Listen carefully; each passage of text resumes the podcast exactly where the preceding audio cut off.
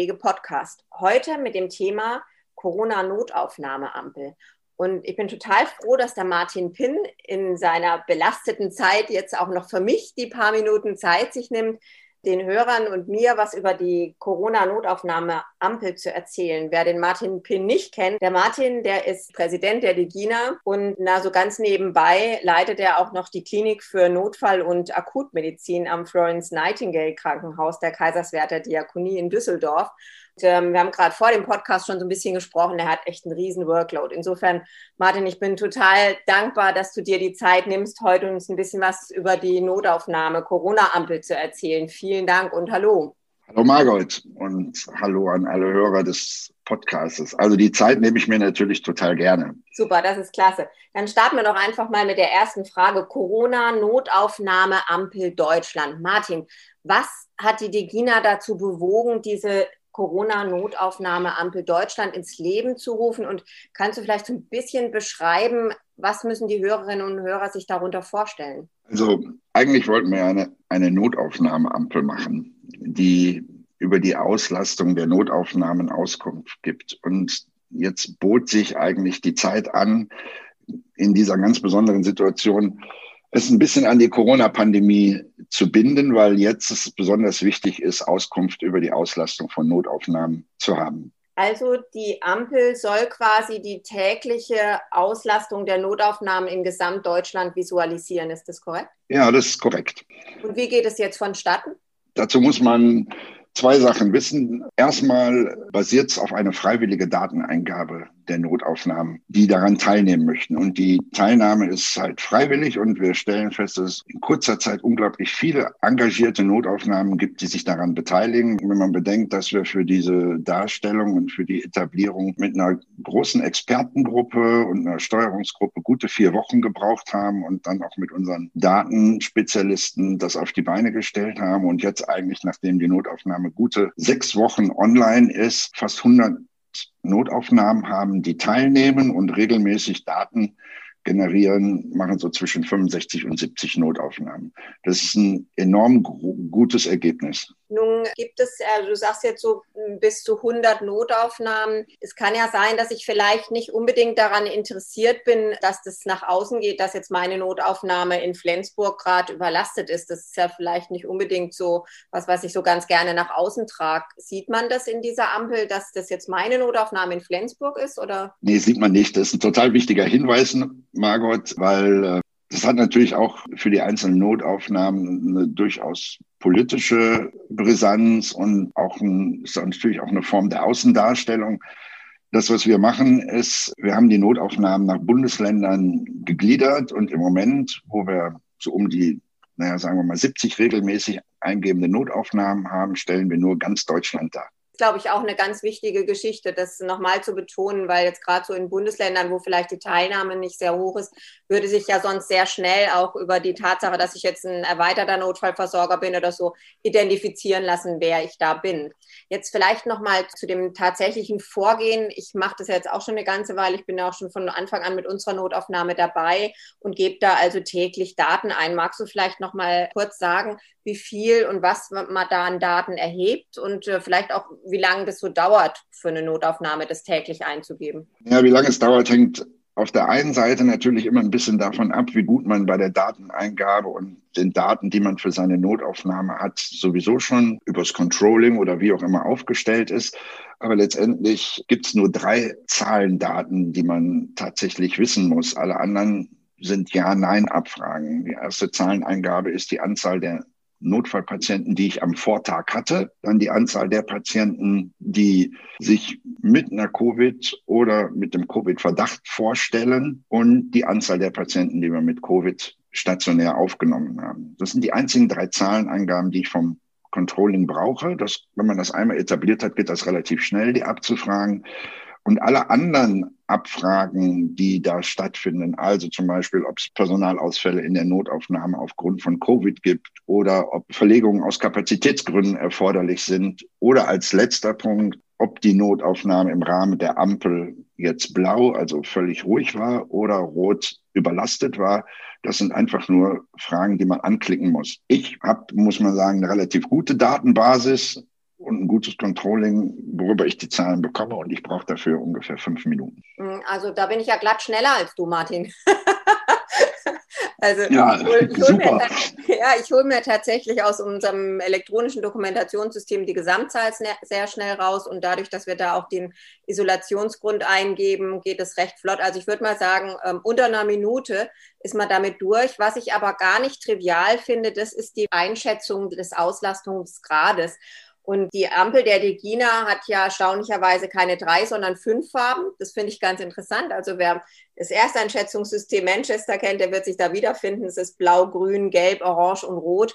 Und ich weiß noch unsere Diskussionen darum, wie schätzen wir denn eigentlich in das einzelne Kriterium ein. Und ich habe mich sehr gefreut, dass wir da auch durchaus pflegerische Aspekte mit reingenommen haben. Also so Sachen wie, sind die Bedürfnisse der Patienten erfüllbar in einem zeitlich angemessenen Rahmen. Wie machst du das bei dir in der Notaufnahme? Wie stellst du fest, von einer Nachtschicht zum Beispiel, die du, bei der du jetzt nicht da warst, was für eine Einschätzungsfarbe, also was eine Auslastungsgrad deine Notaufnahme hatte, das glaube ich ist gar nicht so einfach, oder? Ja, so ganz einfach ist es nicht. Also ein, ein Punkt ist ja, dass wir definiert haben, das ist auch, wenn man sich zum Beispiel auf der Homepage für die Notaufnahme anmeldet, nochmal ganz genau beschrieben, wie, sie, wie die Einschätzung funktioniert in den einzelnen Farben. Aber wir haben ja definiert und haben gesagt, wenn einmal eine Farbstufe erreicht ist, also die höchste Farbstufe, an einmal an einem Tag, dann ist diese Farbstufe zu wählen. Also wenn wir an einen Punkt kommen, wo wir sagen, um jetzt bei pflegerischen Aspekten zu bleiben, die ich übrigens extrem wichtig fand und ich darf an der Stelle auch erwähnen, dass da der wesentliche Input von dir kam, auch was diese, diese Vorgaben, die wir damit aufgenommen haben, bedeuten. Also ich kann den Patienten nicht mehr zeitgerecht in einem angemessenen Maß auf die Patientenbedürfnisse eingehen, dass wenn das einmal erreicht ist und es geht nicht höher, dann ist diese Notaufnahme, sage ich meinetwegen, gelb oder orange. Aber wie kriegst und, du das jetzt raus, dass das an, in der Spätschicht so war? Sagen die Kollegen das oder habt ihr euch da ein Hilfsmittel geschaffen? Ja, wir machen eine Abfrage. Also es sind ja immer die Daten des Vortages und das heißt, gilt von 0 bis 24 Uhr. Und ich kriege da eine kurze Nachricht vom Nachtdienst. Ich habe da vielleicht einen ganz kleinen Tipp für die Zuhörerinnen und Zuhörer. Ich habe nämlich fünf Gläser aufgestellt und es gibt bei uns Glaskugeln und jeder wirft am Ende seiner Schicht eine entsprechende Farbe in äh, das entsprechende Glas. Und so sehe ich am nächsten Tag, in welchem Glas dann, also wenn es eine rote Kugel gibt, war der Tag rot und wenn es nur blaue Kugeln gibt, war der Tag blau. Also es ist eigentlich eine ganz nette Idee und das, die Leute nehmen das total gut an. Das ist mega. Also finde ich eine total coole Idee. Also das, das, das finde ich richtig klasse. Ich schicke dir mal ein Foto. Sagen.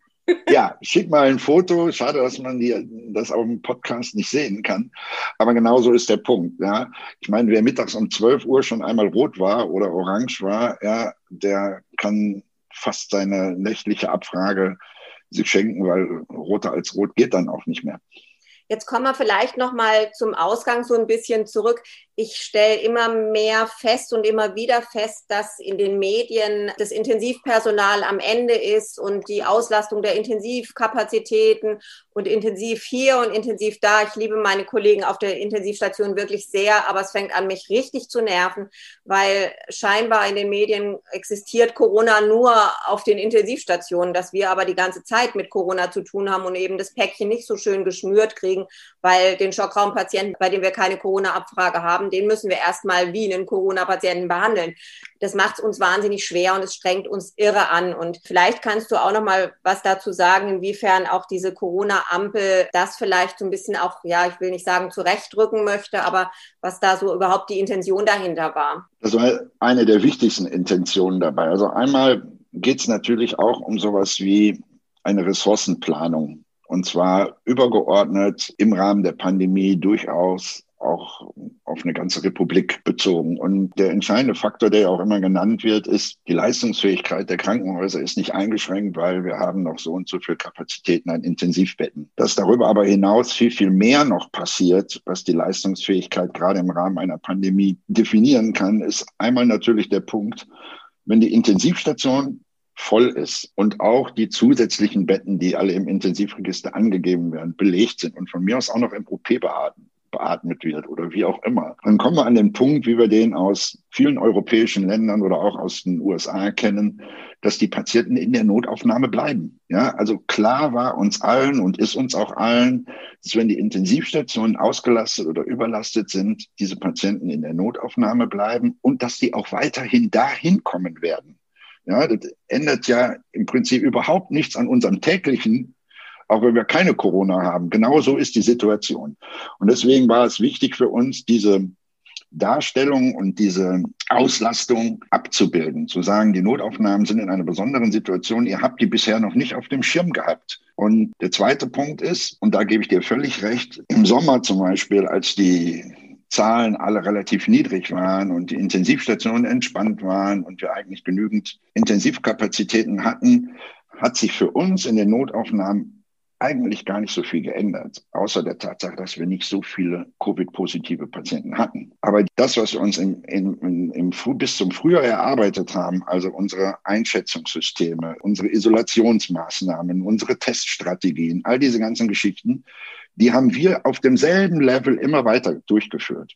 Wir haben zum Beispiel in unserer Notaufnahme mal eine kurze, eine stichprobenartige Erhebung gemacht und über, geguckt, wie viel höher ist der Zeitaufwand, den die pflegerische Versorgung bei der Erstaufnahme eines Not- oder Verdacht auf Covid-Patienten bedeutet. Und das bedeutet, dass eine pflegerische Kraft ungefähr zwölf Minuten länger in diesem Zimmer ist, Minimum. Wow. Und da sind nicht die Zeiten eingerechnet, die man irgendjemand an die Tür rufen muss, der jetzt einfach die BGA nimmt und zum BGA-Gerät läuft. Also sind so Banalitäten, du kennst das. Das heißt aber, wir arbeiten die ganze Zeit, gerade auch in der Pflege, auf einem viel, viel höheren Belastungslevel, auch wenn wir gar nicht jetzt überlaufen mit, mit Covid-Patienten. Ja, und vor allen Dingen finde ich es auch wieder interessant, dass wir dann gemessen werden an der reduzierten Patientenzahl. Also auch bei uns in der Notaufnahme durchaus. Die Zahl, die absolute Zahl ist zwar zurückgegangen, aber der Einzelaufwand am Patienten, wie du das gerade ja sehr schön beschrieben hast, ist exorbitant höher geworden. Damit zeigt sich, dass wir halt eben keine Entlastung hatten. Ne? Ja, und gerade in diesem, in diesem Zusammenhang muss man ja sehen, wir haben ja ein ganz anderes Setting unseren Patienten gegenüber, gerade auch von Seiten der, der pflegerischen Zuwendung, sage ich das mal. Also man, wir befinden uns für den Patienten in einer komplett anderen Situation. Also auf den Intensivstationen, klar, das und auch Normalstationen, ist das auch alles wichtig. Ich will nicht, dass das falsch verstanden wird. Aber zu uns kommen die Leute in einer Notfallsituation, Schmerzen, Angst vor dem, was vielleicht kommt, vor irgendeiner Diagnose und alles das, was uns sonst so natürlich auch ein bisschen ausmacht, also diese Empathie, ja, Mimik, Gestik, ja, jemandem auch mal anzulächeln und zu sagen, jetzt machen Sie sich keine Sorgen, ja, oder den näheren Kontakt zu suchen, das fällt ja alles weg. Ja. ja, und die Kommunikation wird schwieriger, ja, gerade für die älteren Patienten, ja, also man, man hört schlechter, man kann schlechter die Leute sehen.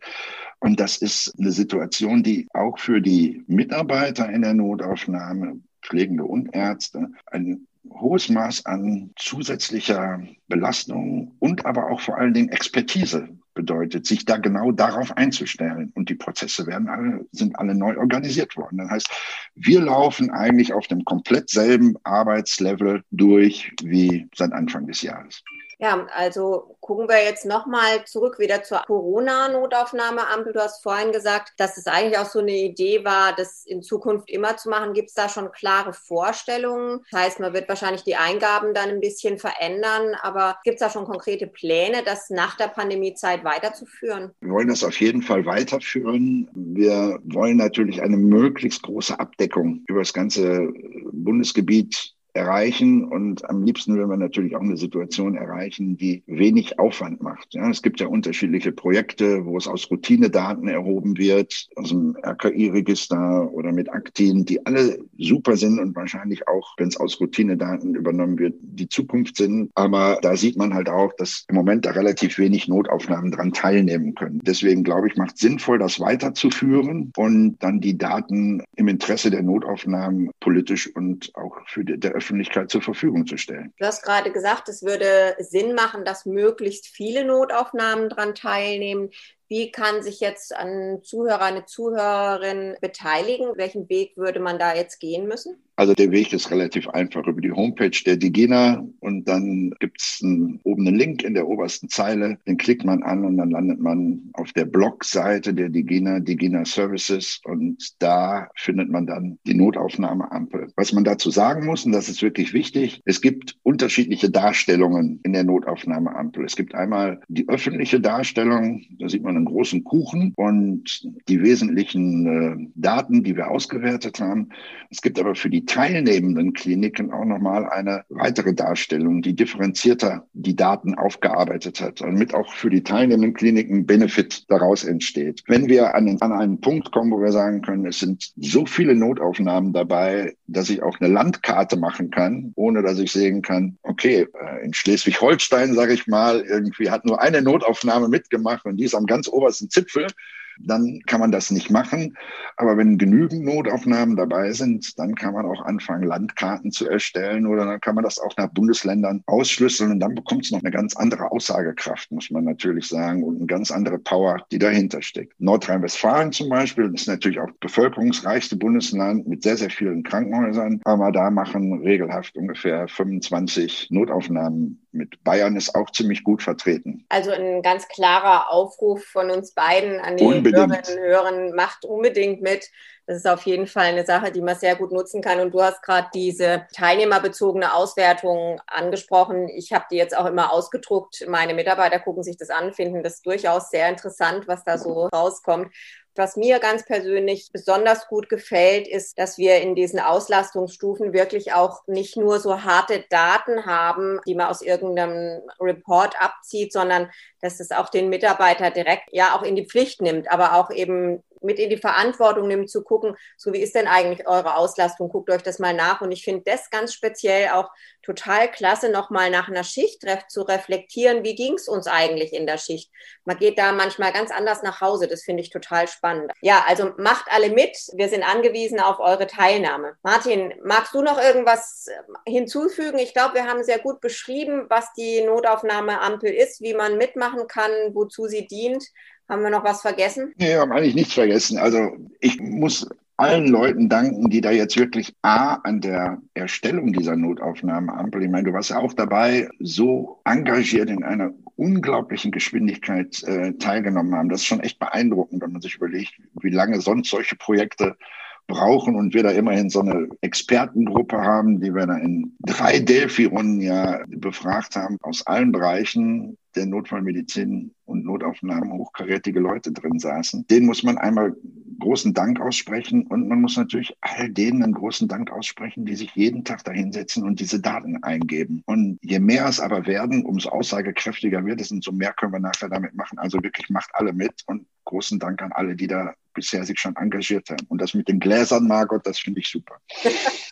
Martin, ganz, ganz herzlichen Dank für deine Zeit und ja, vielen Dank, Martin. Ich danke dir.